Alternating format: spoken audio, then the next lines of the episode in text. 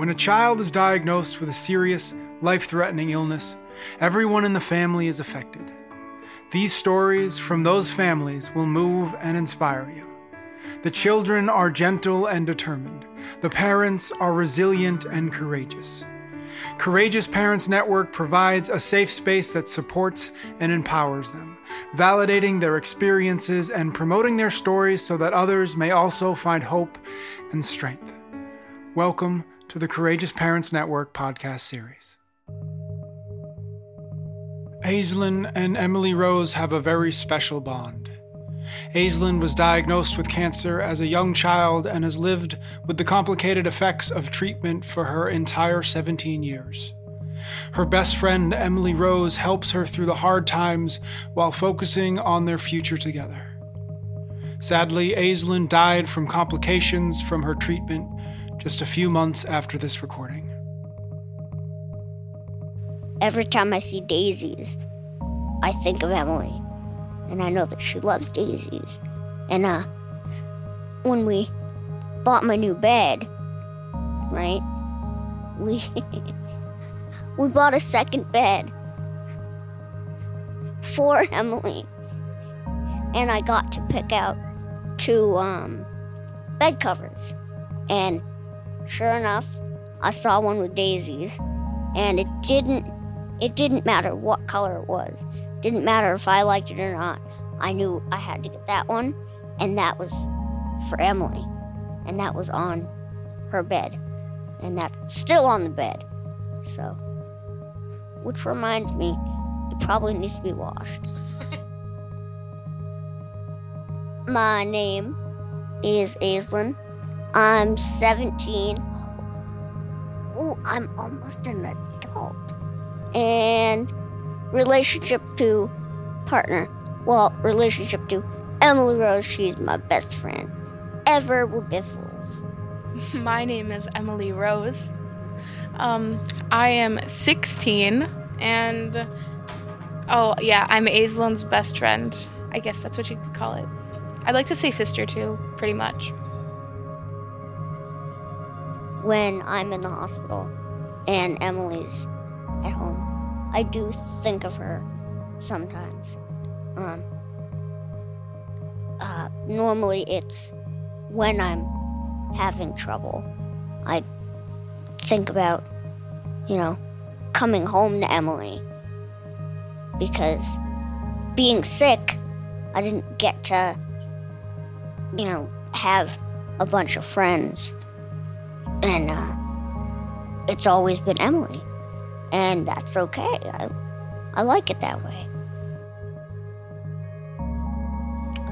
I never really I always I do always worry about her and but I never it's kind of always been like that, so I never really I never try to think about it.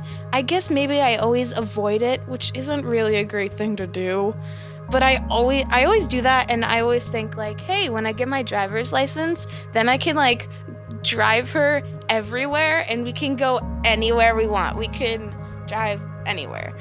And I don't know, I always try to think of positive things rather than dwell on like the negative and like what could happen and then what may not happen. And I think about once we graduate high school, like what we're gonna do and what I'm gonna do for college. If I go to college, what she'll do for college, what she'll do after that. Because I want her to succeed and I want her to try hard and I want her to possibly try to do college. I know it's gonna be a lot and I want you to, but I do want her to try to do something like that. I know she has a lot on her plate, but I really think it's important for her to think about other things rather than to just sit and not do anything.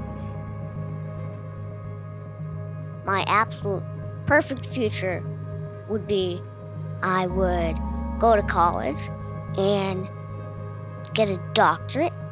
Um maybe maybe brain surgery. Yeah. A neurosurgeon. That would be cool. Um and we would get the lake house, um, which Emily's grandmother has a lake house. It's a little house. It's got like two bedrooms. It's adorable. And we would chill out there.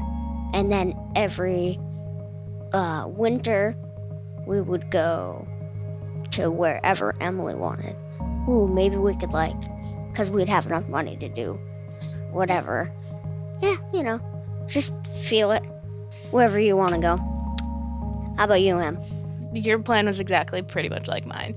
I inherit the lake house, and then once that got old, we'd still have it, but then we'd travel. I feel like we travel a lot. We, I, my grandparents also have a house in California, and I've always pictured us on the back of my truck because, as you know, I'm going to get a pickup truck. Um, uh, on our truck, like with our boyfriends or whatever. Because I don't know why I think that, but I do. No, I like you. What you say? You say snuggle buddies not boyfriends, snuggle buddies. And like we'd be like on like in the back, just like looking at the big trees and stars. Cause there's this really cool place I went and it would you would you would love it. It was so pretty. And I, I don't know, I always our future would just be chilling and working and traveling and eating whatever we want. Cause it would be awesome. The music you heard in this episode was by Chris Zabriskie. Please visit courageousparentsnetwork.org for more stories of courage, wisdom, and compassion.